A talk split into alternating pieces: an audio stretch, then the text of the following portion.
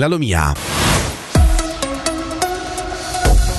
Bentrovati dalla redazione, una famiglia in difficoltà sulla parete rocciosa di Ponte Brolla aiutata dalla Rega. Ieri sera intorno alle 18.30, come riporta la regione, una famiglia confederata che nel pomeriggio si era cimentata in un'arrampicata sportiva ha chiamato i soccorsi. Sul posto l'elicottero con a bordo un soccorritore esperto che ha potuto recuperare i malcapitati e trasportarli al piano.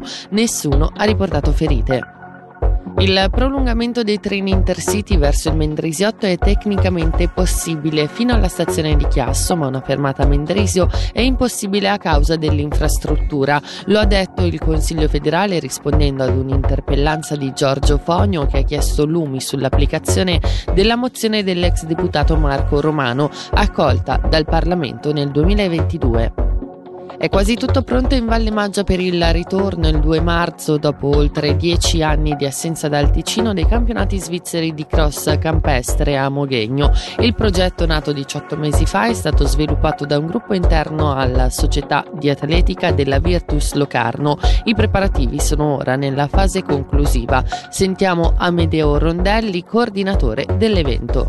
Noi abbiamo fatto esperienza di organizzazione di cross che in Ticino ha una certa tradizione d'inverno se ne svolgono sempre poi in tutto il Ticino da dicembre a marzo se ne svolgono 6 o 7 negli ultimi dieci anni abbiamo organizzato 4-5 volte sia i campionati cinesi sia una prova di Coppa Ticino. Poi ci siamo detti assieme a alcuni amici perché non proviamo con i campionati svizzeri ed è nata l'idea appunto come ho già detto la, la candidatura è stata accettata e, e da lì è nato tutto circa un anno e mezzo fa.